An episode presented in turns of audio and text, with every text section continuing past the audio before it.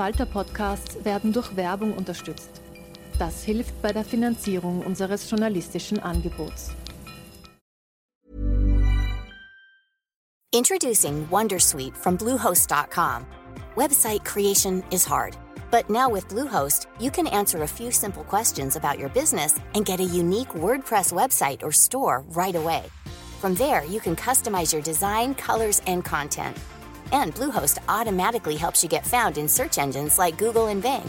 From step-by-step guidance to suggested plugins, Bluehost makes WordPress wonderful for everyone. Go to bluehost.com/wondersuite.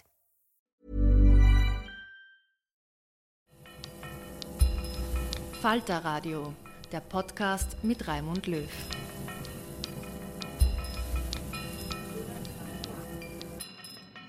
Sehr herzlich willkommen, meine Damen und Herren, im Falterradio. In dieser Sendung hören Sie die Abrechnung der Russland-Expertin Nina Khrushcheva mit Putin und seinem Krieg. Khrushcheva lehrt und forscht in den USA. Sie ist bestens vertraut mit den russischen Verhältnissen und sie ist Urenkelin des ehemaligen sowjetischen Parteichefs Nikita Khrushchev. Khrushchev warnt seit langem vor der Rehabilitierung Stalins unter Putin. Den Angriff auf die Ukraine hat sie unmissverständlich verurteilt. Was sich in der russischen Gesellschaft abspielt unter den Bedingungen des Krieges, das wird entscheidend für die Zukunft unseres Kontinents. Anlass für Zuversicht gibt es aus ihrer Sicht wenig angesichts einer drohenden Eskalation des russischen Krieges, trotz des heldenhaften Widerstands einer Minderheit.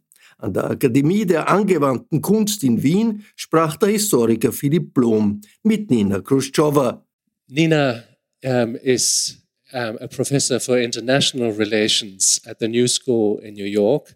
Um, she herself describes herself somewhat modestly, if I may say so, as a professor of bullshit. Um, that has a lot to do with the fact that she looks at propaganda. And if you professionally study propaganda, I suppose you are a professor of bullshit. Um, Nina has written widely on Russia, on modern Russia. She is at the moment preparing a biography of Nikita Khrushchev, who also happens to have been her great grandfather. But her first book, was on Nabokov. And that shows you that there is a great cultural range and depth to these observations. Nina, welcome and thank you for being our first thank guest. You. Thank you. Tell me, before we go into all the political um, considerations, into the historical considerations, you were working on this biography, and that meant that you've spent a good part of last year in Moscow. Yes, I did. Yes, I did. Tell me about that experience. Tell me what happened and what changed in Russia and in Moscow in the course of this year when you were there. Well, thank you. Um, thank you, everybody, for inviting me. It's a great honor, and I'm very humbled to be the first one to open the series. Um, I also want to um, address, if there are any Ukrainian people in the audience, I do want to say that many of us feel horrible and very apologetic for what my country is doing to your country. I know that mea culpa, you've heard it many times. It doesn't change anything, but I think it is important to to say that. And also, I do understand that uh, the heartache of the Russian society cannot be possibly compared to what Ukraine is going through. And yet, to answer your question, there is a heartache in the Russian society. Um, I entered Russia. I left. I was there for a year and a half writing the book. I left Moscow to teach in New York at the New School in January, a month before the war, or as it is called in Russia, special military operation began. Until 30 minutes before Putin announced it, I argued that it cannot happen. I argued that it cannot happen because it was going against every single national interest, not the Kremlin interest, the national interest that uh, that Russia had, and Putin with everything he has done or has been done under him uh, in 22 years of uh, him being in power seemed a gambler, but a careful gambler. He would bite would not bite more than he could chew. And the idea that he would decide to go on all of Ukraine because even I knew, and I thought if I knew that, how could his people or he himself wouldn't know it? Because what I learned um, from writing Khrushchev's biography is that uh, he was in charge of the Communist Party of Ukraine uh, before the war, before World War II, after World War II, that Ukrainians are going to fight like hell. They are not going to give up. And I remember there was a conversation a few months after it began saying, well, you're surprised that Ukrainians are so tough and so uh, not giving up. It's like, no, I didn't. That's the first thing I said, that, uh, that Russians wouldn't have a prayer. So Russians didn't have a prayer. Um, I decided to go back after teaching a semester because I wanted to see what it is there instead of just reading the New York Times of what it is there.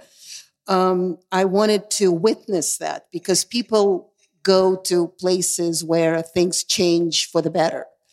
Um, they go to wars because that's where the action is. They don't go to the dying societies because they're dying societies. What are you going to find out there? So I went there to see sort of the end of that Russian history, the end of Russian history of 30 years when Mikhail Gorbachev said, it's a free country, do whatever you want to do. That's how, in fact, I ended up in the United States. I wasn't an immigrant. I just went as an expat. I wanted to study in America, and so I did. Um, so I wanted to see what it is when you when history unravels back, and I drove on a bus from Helsinki into St. Petersburg. It was an absolutely red sunset and it really felt like I was getting into the end of the world environment. It was just absolutely as if the world is going to end tomorrow. And that's how I entered that Russia. I was walking around the next day in St. Petersburg and everybody, everything seemed as if nothing happens. Uh, there was a pivot to Asia, as Putin said. We have nothing to do with Europe. We're just going to look a different direction every restaurant was uh, Julius Milne Cafe, uh, the Rome pizza, the Roman pizza, the Brussels fried, French fries, the Brussels fries. Um, there were street artists who were, instead of painting Xi Jinping, they were actually painting Angelina Jolie and George Clooney. And so it really felt like even if the government said that's what we're doing, and we're turning away. And this is, by the way, St. Petersburg, a window into the West, which is an imitation, a grandiose imitation of Amsterdam, Venice, and, and other places. Uh, so, and I thought, though, the people didn't get the message. Like, clearly, they just did not get the message. But then you start listening to conversations, and every conversation is about the war. Everybody talks about sanctions, war, how horrible it is. No, it's we were forced to do it. No, Putin needs to go, and all different, all different conversations, just, just about that. And then uh, September 21st, partial mobilization, partial mobilization. And I witnessed once again the most amazing thing. Then uh, my building where I live in Moscow, suddenly my phone started lighting up and being these bastards on the seventh floor, these bastards on the eighth floor, these bastards that are on the second floor. Don't open the door. The recruiters. The recruiters. Don't open the door. Uh, so people were warning each other that that's happening. And you could hear that those who don't have boys in the family, uh, they would run out and start screaming at the recruiters, saying, What are you doing? Who needs this war? This is ridiculous. Why can't we just live normal life? And what did the Ukrainians do to you? And uh, it was very brave because you know, God knows, you can be arrested for, oh, very brave. I mean, once again, comparing to Ukrainians, nothing is very brave, but it was brave in that environment. And then the woman who was a social liaison, she was complaining to me. She said, well, they were so horrible. I'm like, what, what did you expect? And what you bring, you take these people to war. And then, um, you noticed how, you know, with all the declarations on TV that 99.5 percent of the population support the special military operation. And then on the other side of TV, which you actually don't see, but you know it's happening because you go on the internet or people talk about it, there are all these lines uh, on the road to Kazakhstan, on the road to Georgia, on any bordering country trying to escape the 99.5 support of that of that war. Um, and I would calculate that about a million and a half, two million people left. So it cannot possibly be 99.5 because 2% already, if not more, has gone. And so I, what I saw is the society in complete and utter despair. Society that doesn't, it's dialogue for tomorrow, that absolutely doesn't any see, eh, see any future for itself and just basically trying to comprehend what happened to them. I mean, this is, I think, very important because I think we all live behind a screen of propaganda. In our Western countries, certainly more benevolent and more porous than in a totalitarian regime. But of course, everything we hear is colored by a perception, colored perhaps also by a will. Um, we do not get much unfiltered information. And we have many of us, many people in the West have the impression that support for the war in Russia is either very high or most people just couldn't give a damn and live their lives and have a total lack of empathy. But what do you, did you perceive in that society? How did they deal with that change? Well, I mean, yes, they do give the number of 75%. Um, I I mean, I didn't do my own polling. I went to a couple of places. I didn't go far into into the into Siberia, but I did go to a place which is right in front of the Urals. It's sort of as they call it, the last city of Europe, which I guess it's not going to be the last city of Europe because Russia no longer part of anything European, as we were told. Uh, city of Perm, uh, which is sort of a, I mean, it's artistic city, but also quite a working city at the same time, and. Uh, um, I, I did not see that support. But when uh, you have a new law and all these incredibly oppressive laws, because uh, before February 24th last year, February 22nd, when Putin announced that he's going to annex the territories uh, completely, the, the, Donetsk and Luhansk republics, uh, then it was a functional autocracy. So it was a functional autocracy, but it had some uh, free speech, there was still um, there was still um, uh, there was still some opposition. There were protests. Novaya Gazeta was still Gazeta, publishing. Echo Moskvy, there was Dozhd Rain TV, and so Memorial that that that uh, uh got closed December thirty first. So great gift for the New Year is December thirty first to twenty twenty one. So all of that really sort of existed. I mean, it wasn't freedom by no means, but also what you discover by being there. And that's for me, that's why it was important how you think it's totalitarian, but actually it was not. It was first autocracy, then it became authoritarianism. Uh, after the 24th, it is a dictatorship. It's not totalitarian yet because there is, there is still room. Um, people would not be able to travel. People would not be able to have um, all this sort of Novaya Gazeta still publishes and it still can be accessed online. Uh, the Rain TV is still can be accessed online. The Echo Moskvy, the Echo Moscow, the radio can still exist online. So totalitarianism would suggest or um, uh, tells us that none of it is going to happen. So we're not even there yet. And so what, what I witnessed in the last six months is that it's like a straitjacket that people are terrified of moving in because in a straitjacket, the more you move, the tighter it gets you. And uh, uh, so in Perm, in St. Petersburg, in Moscow, and I said I cannot speak for further, it's not that they don't have empathy. They have an absolute horror. It's a despair. It's something that, how did we get there? What was wrong? Where some people think what, what went wrong. Some people, of course, blame the other because that's in propaganda. The first thing you do is blame the other, especially when it pours on you from TV every day. Uh, so you blame the other, but it is a society that absolutely doesn't understand what the stability is, what the exit is. And I was giving you these numbers when we spoke before. So 50% um, of uh, um, depression drugs, I mean, the, the sale of depression drugs went 50%. And uh, Russia is a very reading country. It's a cultural country, so they read a lot. Uh, last year, two most sold books. One, first one is a self-help book and another one is George Orwell 1984. So clearly, that's not a society that is not uh, that is not empathetic. You this had a little encounter with George in a bookshop as well. I did. I did. I really, George has been really quite present there. Um, because another thing is the animal. The third book is the animal house. So what are we doing is we're treated like the animals once again. Um, so St. Petersburg again. Uh, I went to a bookstore in St. Petersburg, uh, the Grand Bookstore. Um, a lot of Russian bookstores are grand and you know, very well equipped with, with books. And I was actually there in the summer when I went when I arrived. When I said there was still unclear which way we're pivoting, and it was a regular bookstore with normal books at the at the books that are sold um, uh, sold a lot at the entrance, as often are at the bookstore. So in the winter, it was an entirely different story. Uh, the books up front at the door would be all this patriotic. I mean, you know, nobody needs to know the, the, the titles, but the title is Russia is great. St. Petersburg is the greatest thing that happened to humanity. Moscow is even better. Uh, you know, Tsar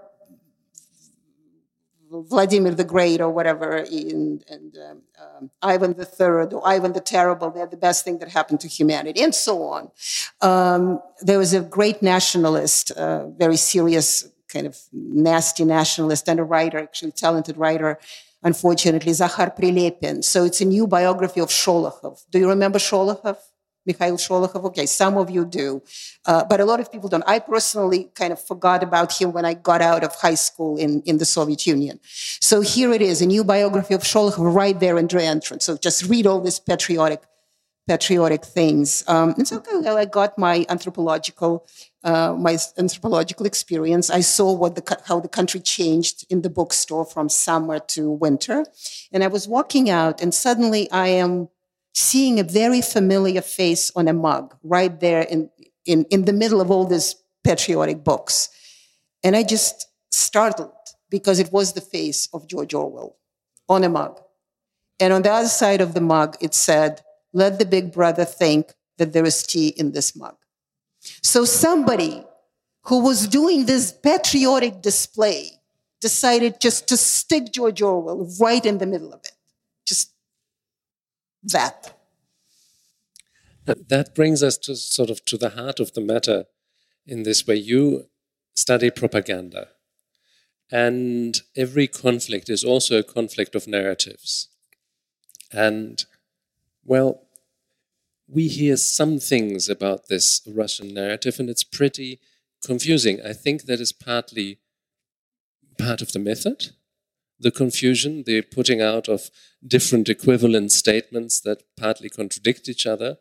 But um, how did this narrative, I mean, is this narrative, is that something that people just let wash over them? Are they informed? Or is that something we, we, we are beginning to learn Russia is at war with NATO and NATO started it and Russia had to help it, had to help itself and had to defend the Russians in Ukraine or the Russian-speaking Ukrainians, and therefore, etc., etc. How much, how plausible is that narrative in Russia? Um, as Mikhail Gorbachev used to say, uh, in your question there is an answer. so you already just summarized it all for me. Um, for many people, it is plausible. Uh, because that's what you hear every day. And of course, every time when European politician says we need to defeat Russia, or we need uh, Russia to disintegrate, or we need Russia to have uh, strategic weakening. So, of course, it's then being replayed and reused as propaganda very conveniently and, and rather successfully to a lot of people. Uh, and also, of course, Russia, maybe like Austria, but a lot of countries, for example, I live in the States in America, it's certainly the case. There are cities and then there are smaller places and then there are villages. And so of course they receive information. No i mean they may receive information similarly but they don't really uh, they don't really recycle it for themselves differently. So for example in cities when they say nato is out to get us uh, people have traveled to nato countries so they know nato is not out to get them. In fact not at all but if you are in a smaller place or in a village and you've never been abroad or you've been to Turkey when, you know, once in five years you would collect some money to go to Antalya, then it is an entirely, I mean, Turkey is a NATO country, but it's a friendly one too. Uh, so it would be an entirely different perception. And that's what the state propaganda targets really those who because everybody in the, you know, this two million, a million and a half and two million that I said left, these are the ones who are not going to believe that NATO is out to get us. And others who cannot leave. Because another thing in propaganda is that, uh, and it's not just the Soviet, it's in, in, in, Nazi Germany, it was, it was as well. And in, in uh, Saddam Hussein's Iraq, it was, is that ultimately uh, people tend to think to defend themselves. So they defend themselves for themselves. And instead of thinking and having sleepless nights, uh, for many people, they're saying, oh my God, what are we doing? And a lot of people are having that. But many others would say, I really can, I have to deal with my own children going to the kindergarten and my parents are sick and, and you know, I need a new job. So I'm not going to or be overridden with guilt. I'm just going to take this because it's a very good uh, very good defense mechanism. And that's how it works.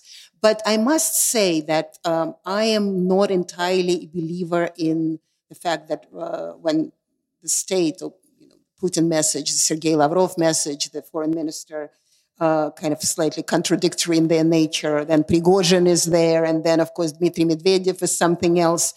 Um, I actually think that that cacophony is not because they're planning it this way, because Russia is a just generally chaotic and discombobulated country.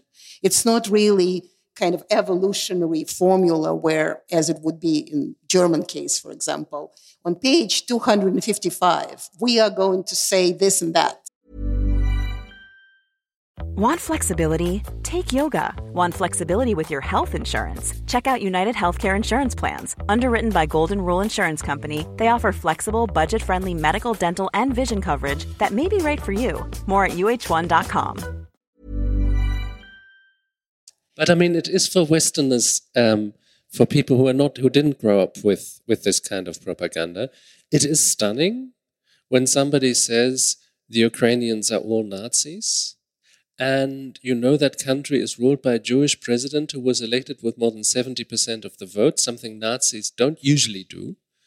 Um, how, how is it possible that a story like that can, can be put out and exist? The story like that can be put out. I mean, any story. The state can put out any story. What, I'm, what, I, sort of what I want to drive at, there is this theory that real power is to make you believe what you can't believe re, I mean, yes, there is a, such a thing as a total lie, right? So you, when you put the story, but also it's a repetition. When you put forward your story often enough, ultimately, and especially with, you know, when somebody says Russia needs to be defeated, and that is also well, I guess maybe they have a point. But then another thing about Russia, I mean, let's remember, I mean, not, we don't have to remember, but let's remind, let me remind you, it's a very large country. So it's, in, in many ways, it's easier to control, but it's also much harder to control. But another thing, it's easier to then to push the message from the, from, from the state because from, from the center, when it gets to the, to the outskirts of it, you don't even know what's happening right next to it. For example, you're in Kamchatka, which is bordering uh, Japan. And so whatever it is in Moscow, your message is already distorted quite a bit. So you hear what you want to hear. But another thing about the all Nazis, Russians never believe a full, full message. I mean, that's another thing. I mean, Russians, there's a double speak, which George Orwell also described, the double speak, double think. I mean, the state will tell you something, but for you, so they are capable of taking something out of it. They're not going to believe the full Nazi thing. But then, on the other hand, they want to defeat us. So there must be something wrong with them. Uh, but also, it's, um, and I'm really embarrassed to say that, in fact, we brought up Khrushchev in this. Um, you know, the Russians often used to have, I mean, now probably do again. There was sort of a slightly derogative name for, for the Ukrainians used, uh. Uh, and uh, uh, some Russians, I mean, a lot of some Soviets, a lot of Soviets didn't do it, but a lot of Soviets use it. And because it sometimes you don't even know it's derogative, you just do it. And I remember my mother, she told me when she was a little girl, she used this word. And Khrushchev was completely enraged. He's like, how dare you? This is a nation. This is, you know, their own people uh, of their own. Would you be, uh, would we, would you like if they call you Moskal, which is their derogative name um, uh, for, for the Russians? Uh, and so people don't believe the full message, but they also um, hark back to their kind of the traditional thinking about this. So there must be something to it. And when you have 11 time zones, I mean, it's the reason I always find so hard to explain Russia because it's not an evolutionary country. Its problem is not, you're not going from A to B to C to whatever in order. You go from A to Z, from Z to C to C to K and so on. And so you can't, you can think of all these things all at once. So it's not 100% rational, but if it is some percent in it, nobody's going to believe the Jewish Ukraine, uh, Jewish Zelensky is, is a Nazi. But there must be something to it. And so that's how they explain and justify it for themselves. You were asked in an interview, as many people have been asked, could this war have been prevented?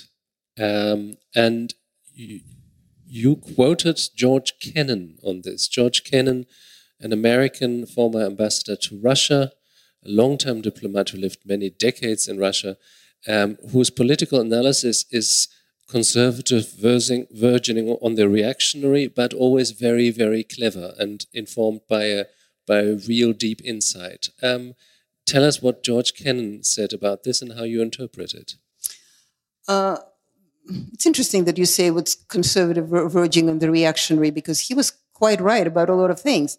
In fact, he was the author of the containment theory, as you remember, 1947, uh, when he wrote a long telegram on foreign affairs uh, describing the sources of Soviet conduct and basically designing a formula of uh, preventing wars with the Soviet Union, and in fact worked worked fine. Um, I am slightly biased about George Kennan. Uh, I can tell you why. I was his research assistant. I was his last research assistant. He was 90 years old uh, at Princeton. Uh, so I spent two years discussing these things with him.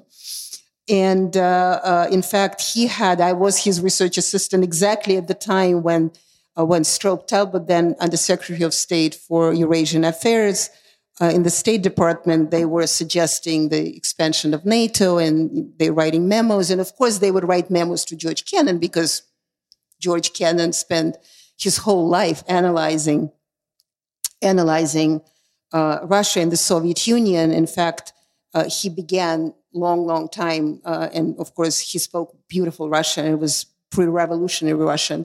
And one time, and actually, he sometimes insisted on speaking Russian with me, but then he said, Well, I can't speak Russian to you. We have to speak English. And I would say, Why? And he said, Your Russian is so dirty. because he was beautiful, aristocratic, and mine was Soviet Russian. That's all I have. Uh, so he shared those documents with me. I still have them, in fact, with his notes saying, What do you think? As if my research assistant opinion in 97 about the NATO enlargement mattered at all. But he was arguing that uh, the NATO enlargement, how no matter how um, non aggressive that is, Russians would take as uh, an aggression. And it would influence, even if they don't mean it now, eventually would influence their political behavior, which is exactly what happened. But I also, I mean, also George Kennan wrote it before Putin came in. So that he was still talking about regular politicians. So Putin is not a regular politician. And I learned it the hard way, as I said, when I, 30 minutes, minutes before the invasion, I argued it couldn't happen because I still thought of him as a kind of a political being, even if he's a KGB man. But it turned out he's a KGB man bordering on the Tsar, uh, which certainly no political consideration would apply to him. And that, and if George Kennan thought that it would be problem politically, then if he knew that Putin would be president, he would say, "Oh my God, don't do it because that war is going to happen tomorrow."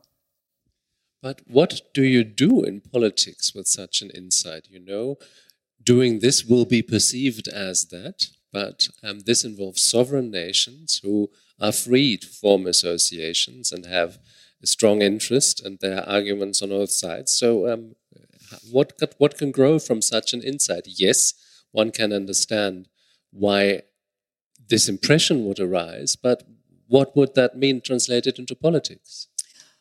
Uh, well, I am not a policy person, which is thank God. I think it's the worst job in the world to prescribe policy. I only analyze politics, so I don't know. Uh, but I also can tell you that uh, uh, what George Kennan was right about. I don't know what you're going to do with this information because that's probably for policy, it's neither here nor there, although probably need to be recognized, maybe, or maybe not. Uh, that um, he his his understanding of Russia very correctly, even when this no longer Soviet Union, that Russia under any president, Yeltsin even, would consider itself a great power, and so great powers deserve certain considerations. But isn't that isn't that at the heart of the matter? Yes, but then you ask me then to prescribe policy, which I absolutely refuse to do. Well, I'm sort of glad you are, but I mean, this brings up the matter of respect. The insistence of being as being treated as a great power for a nation with an economy the size of Switzerland, a very large nation with a lot of rusty nukes. Um, it is it is an impossible ask, isn't it? Uh, when not if you study Russia. I mean, if you don't study Russia, yes, because that's a very rational argument. But as I said, not A, B, C, but A, Z, K, Y, something else. Take us into that irrationality. Um, this subtitle of a book about your grandfather, Lost, The Lost Khrushchev. Um, the subtitle is A Journey into the Gulag of the Russian Mind. Does this Gulag still exist? Well, apparently. I mean, I uh, when I wrote this book, it was sort of a matter of even my Nabokov book was maybe George Kennan influence. Uh, it was Russia between art and politics. And the book argued that Russia has no politics, it has only art, but then becomes politics. And so when you talk about the rational, Russian re- rational reaction, even Russian politics is artistic. And I, I mean, it's not a defense of it, but it's just this grandiose, we're going to do something grandiose and something remarkable. If you look at St. Petersburg, it was built in 10 years, I think, uh, in 17 something or other. Uh, in 10 years, and you can see I'm a Muscovite, I don't even know when St. Petersburg was built. Um, uh, in 10 years, and the death toll was stunning. But they got a great thing. So it doesn't matter which way they're going to get it, but it's all these grandiose artists. When Yeltsin said, We're no longer communist, that's it, we're done. We're just going to build capitalism in three accord years in three quick years. Like, why would you want three years? Can we, you know, and the rest of the world spend 300 years achieving? It's like, okay, uh, we're in a hurry where? Why are we so rushing to do that? And so that's how Russia approaches this. Uh, Lenin and uh, uh, the Bolshevik Revolution in 2017. I think we talked about this. You read Marx, it's a philosophy, looks good on paper. You know, they're revol- not revolutions, the uprisals here and there, their protests. But it's like, oh, actually, no, maybe just a level evolutionary way. And the Russian, only Russians would say, looks good, let's do it. And so they do it. Uh, then Putin reads all this Solzhenitsyn, the uh, how to rebuilding Russia, which is a pan-Slavic state. He reads all these philosophers, actually fascist philosophers, Ivan Ilyin and, and others, which is all philosophies created about Russia on a foreign soil. So it's not even within Russia, but it looks good on paper. I mean, it looks grand on paper.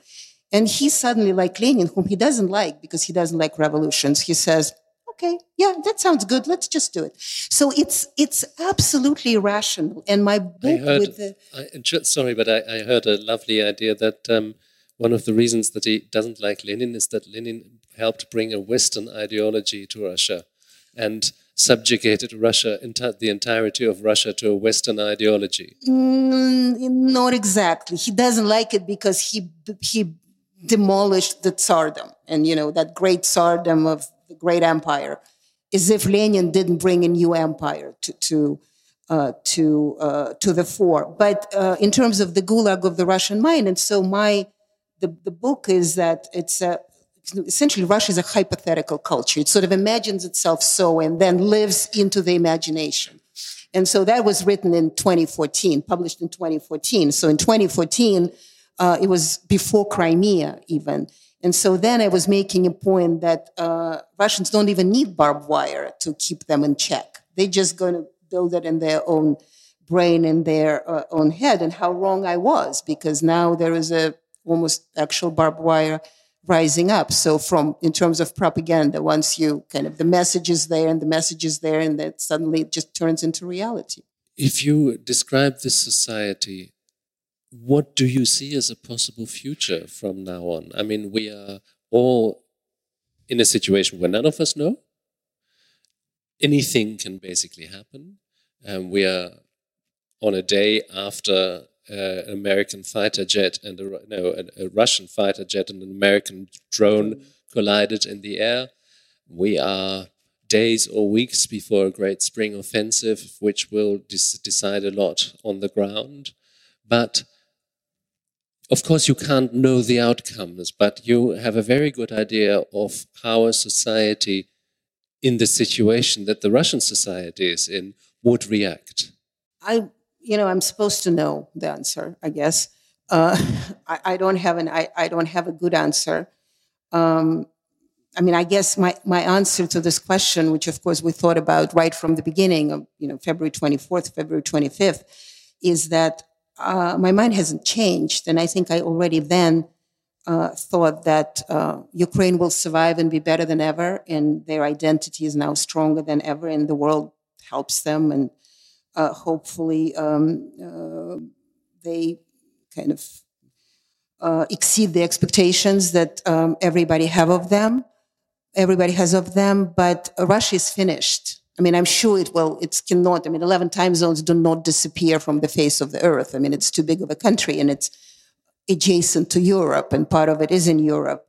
But how Russia is going to get out of this is, is a miracle to me because uh, Putin is not going to give up. He's, uh, he's not winning enough to stop the war. So he is going to continue on. And now um, I was talking to um, some Russian colleagues today, and that Putin is the war. Now it is his identity, it is his definition, uh, it is his potential to stay in power for as long as he stays in power. So as long as he fights the war, he is in power, unless there's some drastic decisions being made. I mean, there've been this nuclear button keep, keep coming up in a conversation, and then maybe somebody around him would say, you know what, we've waited long enough, just enough. But we don't know that, so we're not going to predict that. Uh, so the war goes, the war escalates because it escalates. Uh, and uh, uh we are not really up, all of us are not up for, uh, for a great ending. So if the war continues, it's bad. If the war somehow stops, it's also bad because then, uh, then what is future of Ukraine with the war stopped? I mean, what, what would be, what are the guarantees? What kind of territory Russia would be willing to but these questions are, are very important because whenever I write or speak about this war, I get a whole bunch of emails telling me that I glorify war, um, that I am an aggressor and that there must be immediate peace negotiations now. And um, I got sent an, a, a, petition where that where I should have asked that weapons deliveries to the Ukraine to Ukraine are should be tied to diplomatic progress, whatever the diplomatic pro progress would That's look like. idea, by the way. Donald Trump just suggested that. So. Well, um, that that makes the idea all the more appealing. Well, exactly, that's um, my point. What do you say to people in Europe who, for very decent reasons, think that there should be immediate peace and an end to the war at all costs? Uh, what, when when people accuse you of glorifying war, what does it mean? I, I don't understand. How do you glorify war? Um, I've been known to say I believe Putin must lose this war, and we must do what it takes to support Ukraine in achieving that. Uh, okay, so I wouldn't say Putin must lose this war just because that gives him ammunition. So I would refrain from this kind of lines. I personally do not, I don't glorify war, but I don't see how immediate peace agreement can happen. I just don't see it. Uh, because when, fine, let's, let's say it is. But then, so many times we've heard from the Russian side that uh, we are very happy to have a peace agreement, but our and uh, our conditions must be met. они должны быть соблюдены. So, okay, if your condition must be met, then every other condition must be met. So everybody have their conditions that must be met. So why your conditions are more important than, than other conditions? So I just don't see any potential give or take. I mean, if there is a give or take, I, I get it. I mean, that can be negotiated something. But if the beginning of the process is we, as the Kremlin often says, we have no preconditions, but our condition must be met. It's like, okay, you have no preconditions, but everybody should do what you say. So I personally do not see how it can happen now without some give or take, like it was in the Cuban Missile Crisis, because everybody has been asking me about that.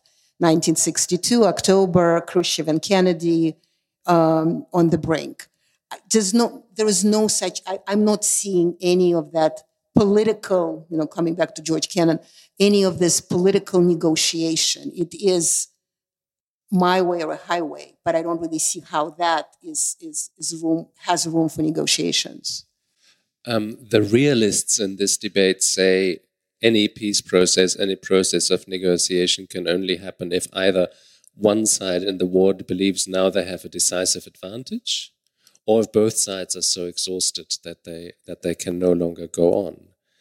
Um, but few people realize that if there was a peace agreement of some kind, that could only be reached very probably if Western countries would guarantee this peace. Western powers, NATO or some other organization, would guarantee this peace and put troops on the ground. Which would mean, also mean that if Russia or if Putin picked up this war again, uh, the West or NATO would be a direct party to the war. That would change things. Yes, but but at the same time, the way I see it, not predicting it, but it just seems to me going that direction, that the West may be a party to that war soon enough, because as we saw with the more and more, uh, more and more weapons delivered, promised. I mean, I know I, I saw that Poland is already sending uh, fighter jets, and then they will, and then Americans. There's a new uh, suggestion in in uh, uh in Congress that that that um, F-16s would be sent there, and so if F-16s, and then they will they could be boots on the ground. So we may not even need to wait. I mean, I'm saying it and I'm horrified, but we may not even need to wait for a second iteration of it because it's already going.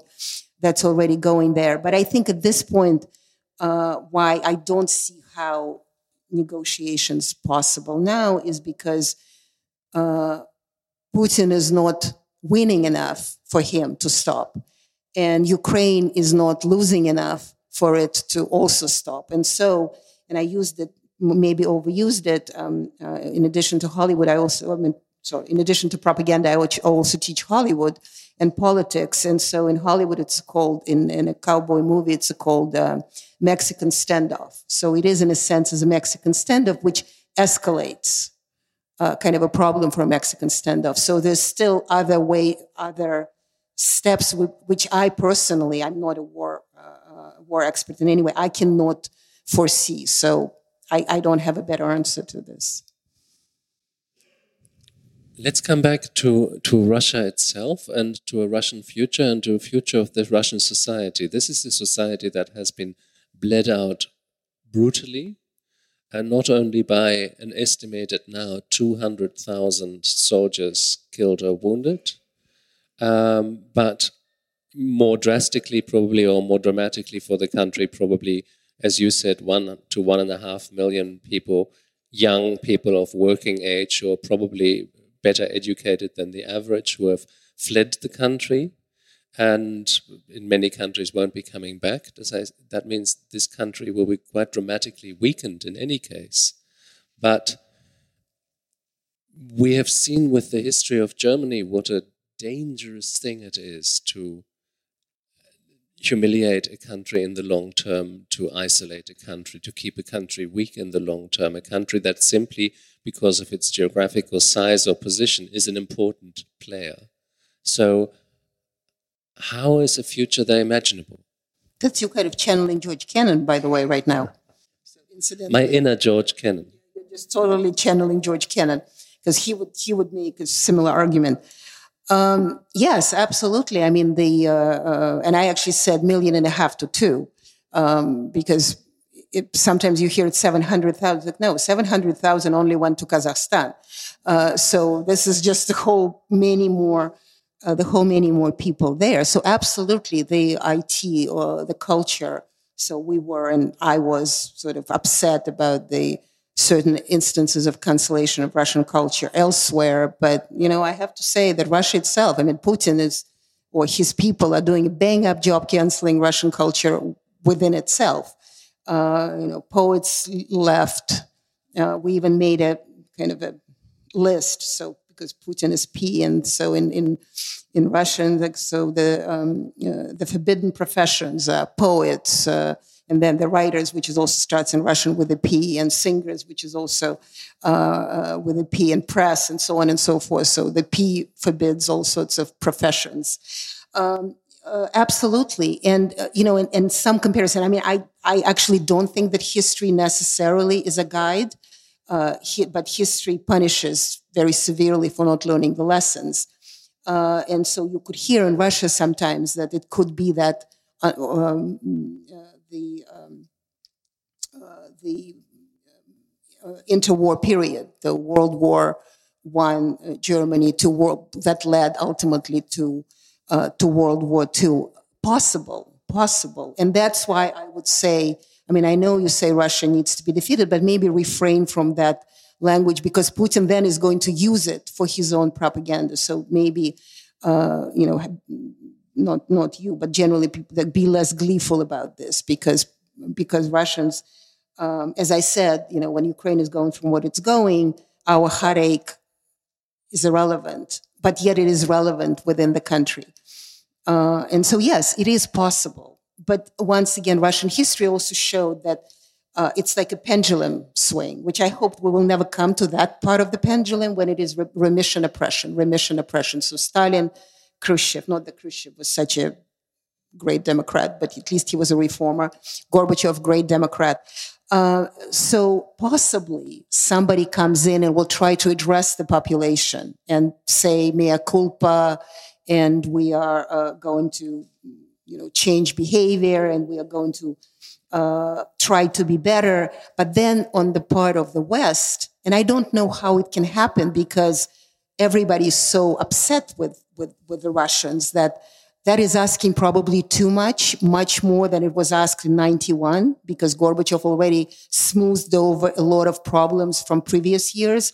To say that maybe uh, the West may not jump on the Russian bones that much, because then instead of bringing people into the fold, it would once again create an animosity. But that, my fear is, it's for what has happened it may be too much to ask to kind of be kinder to Russians. I'm not asking for that, but I'm saying that maybe in terms of policy, if some concessions are not made in something, that it may create that uh, that uh, uh, new pre-war, pre pre Second World War conditions. You say somebody might perhaps come to fill that space, and if I interpret you correctly, and please correct me otherwise, um, it seems that you believe that there is no possible future while Putin is at the helm. There is perhaps a freezing of this conflict. There is perhaps a Korea situation in Europe, but there is no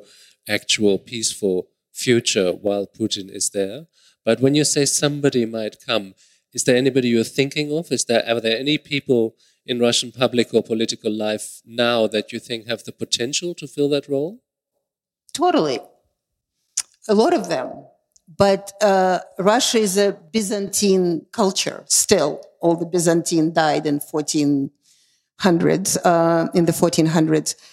Um, you know, Stalin, Khrushchev. Khrushchev would be the last person anybody would imagine would step up and, and be what he, what he has become. So simply, we don't know.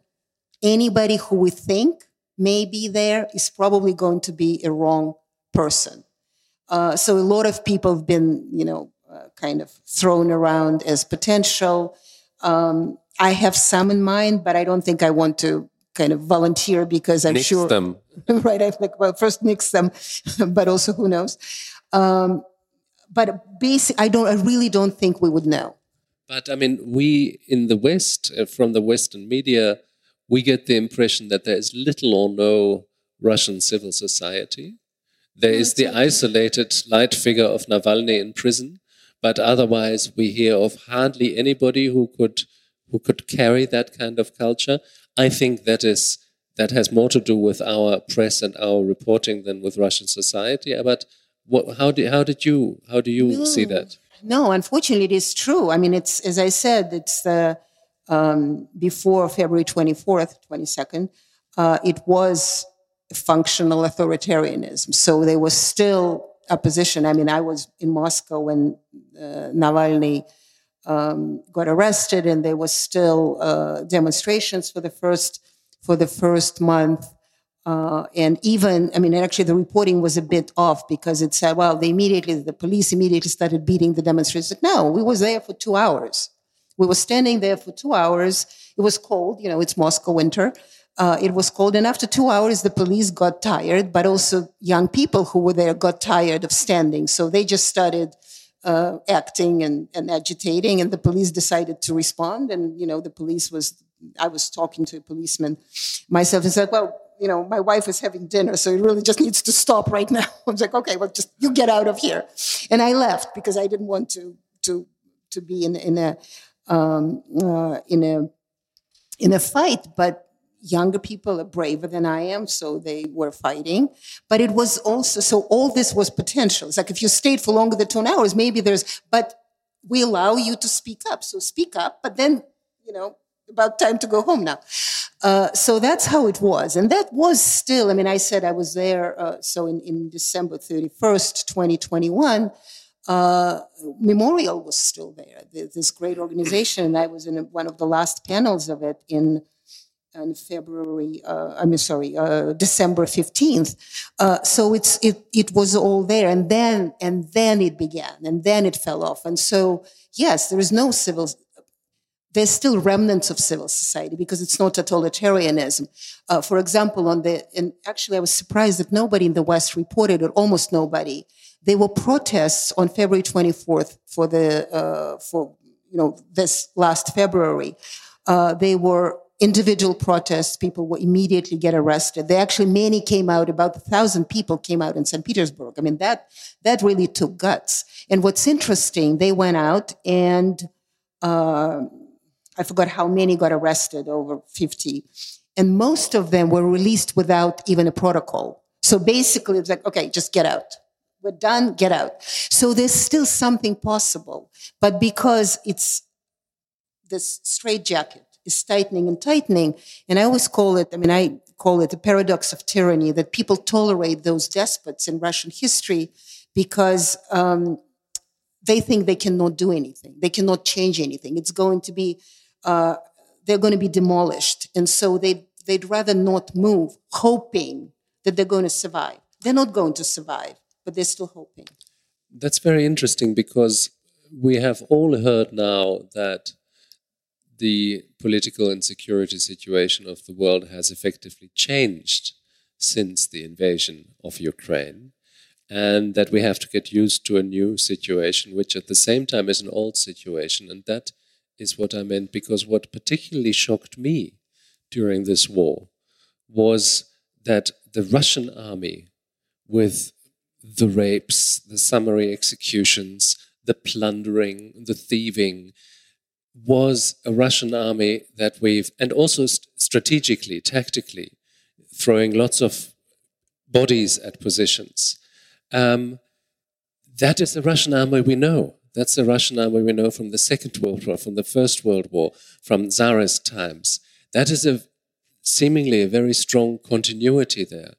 How strong do you think are these continuities in Russia, a country that has only ever known, I think, apart from a few months in 1917, some form of dictatorship. Well, and it is a continuity. I mean, you, we, um, that's, uh, uh, you know, the goal, going to the gulag of the Russian mind. I mean, it's, uh, the state is always controlling. The state is always relying on security apparatus to, uh, to um, keep people in check.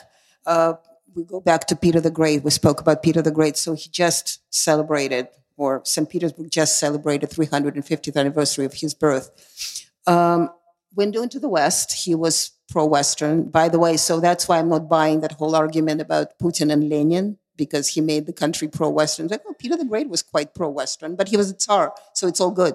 Um, and so instead of actually celebrating the uh, window into the West, which is would be contradictory now and kind of almost oxymoronic because Russia just put all the nails into whatever window and doors it had there, that's own Iron Curtain. It celebrated the fact that, wait for it, uh, that he was the first one to open a secret chancellery. Secret chancellery is the precursor to KGB. So I use KGB as a collective, uh, is a is a collective term for security. So basically, that's what we all celebrate. So Peter the Great had that, uh, and then Lenin had Dzerzhinsky, and then Stalin had Beria and, and others. And then, uh, uh, you know, I have to say, very proud of Khrushchev, who kind of cut the KGB down to size. Didn't, didn't demolish it, but at least made them subordinate to the party. Not that the party was great. Um, then Gorbachev had a chance to demolish it, didn't demolish it. Yeltsin, in fact, brought Putin in and, in fact, made a holiday celebrating the Den Chekista, the day of the Chekist, uh, the great democratic Yeltsin. Then, of course, Putin comes in, and that becomes uh, becomes the everyday reality. So, in some ways, really, uh, Russia is kind of. I studied literature. My gold book on Nabokov was uh, also about Nikolai Gogol, the Dead Souls. And, and Nabokov was trying in his literary work. He tried to rewrite every single piece of Russian literature because Russian literature is circular, and it's always had a bad ending. So uh, uh, Anna Karenina would have, you know, you're very unhappy and you're very unhappy and you die. So Nabokov rewrites it into Ada and saying, no, no, no, don't need to be unhappy. It's bullshit. You just be happy. Uh, so every single every single novel that Nabokov wrote is a rewrite of Russian literature in a happy ending. For example, there's a very unknown but great novel called Pnin. It's a rewrite of Chekhov it's an absolute rewrite of Chekhov, the three sisters, to Moscow, to Moscow, and they never go. So Pnin actually goes. And so, uh, and, and so what Nabokov was trying to do is take the circular Russian literature, the dead souls, and move it into the evolutionary, uh, into the evolution, evolutionary formula. Didn't last long. And something that Gertrude and I were speaking about yesterday is that there was a great Soviet poet, Osip Mandelstam, a great Soviet poet who died in Stalin's gulag, even though he wrote odes to Stalin, he wrote many. And Stalin never believed he was sincere. He wasn't sincere, and Stalin didn't believe it.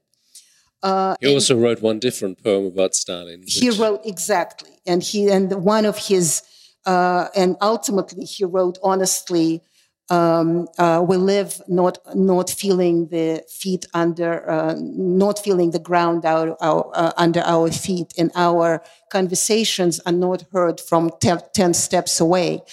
And suddenly, I mean, I grew up reading Mandelstam, and he was always the poet of the past. I'm a Soviet. He was the poet of the past because we don't experience anything like that anymore when I was growing up. And suddenly, Osip Mandelstam is the most contemporary poet Russia has today. So if you ask if there is a continuity, there is a continuity. We come back to the same circle that was described in Dead Souls in Gogol. Um, in Dead Souls, you also have the image of the troika that is that is hurtling into a future. Many people have identified that with Russia it's not going in a particular direction, but mm-hmm. it's going at a terrific speed. But it's not even going to the future. It's going into, in fact, in Gogol, read Gogol, it's going into an oblivion. It's not a future. It's, it's actually Gogol asks, where are you, where the hell are you going? And that's how this, this book ends. This is how this book ends, and this is, I think, also how our discussion ends. But um, Nina Khrushcheva, thank you so much for sharing your thank insights you. with us, and thanking you for thank you for attentive listening. Goodbye. Thank you very much. Sie hörten eine Veranstaltung an der Akademie für angewandte Kunst in Wien, die gemeinsam mit dem Bruno Kreisky Forum und dem Institut für die Wissenschaften vom Menschen am 15. März 2023 organisiert wurde. Dialogues for the Future ist der Titel der Reihe, die mit dieser Veranstaltung gestartet wurde. Bei den Organisatoren bedanke ich mich sehr herzlich für das OK zu dieser Übertragung. Ich verabschiede mich von allen, die uns auf UKW hören, im Freirad Tirol und auf Radio Agora in Kärnten. Analysen und Berichte zum russischen Ukraine-Krieg gibt es jede Woche im Falter. Daher empfehle ich ein Abonnement. Alle Informationen, auch zu den Gratis-Probeabos, gibt es im Internet unter der Adresse abo.falter.at. Ursula Winterauer hat die Signation gestaltet, Philipp Dietrich betreut die Audiotechnik im Falter. Ich verabschiede mich bis zur nächsten Sendung.